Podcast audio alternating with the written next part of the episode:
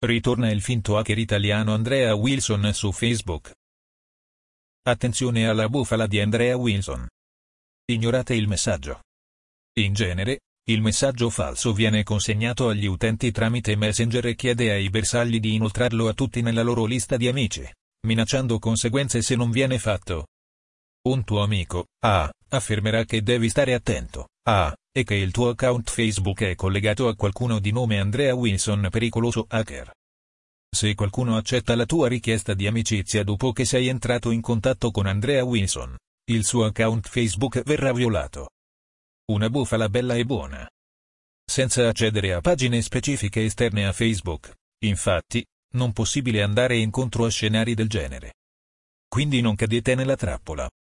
Informatica in azienda diretta dal dottor Emanuel Celano.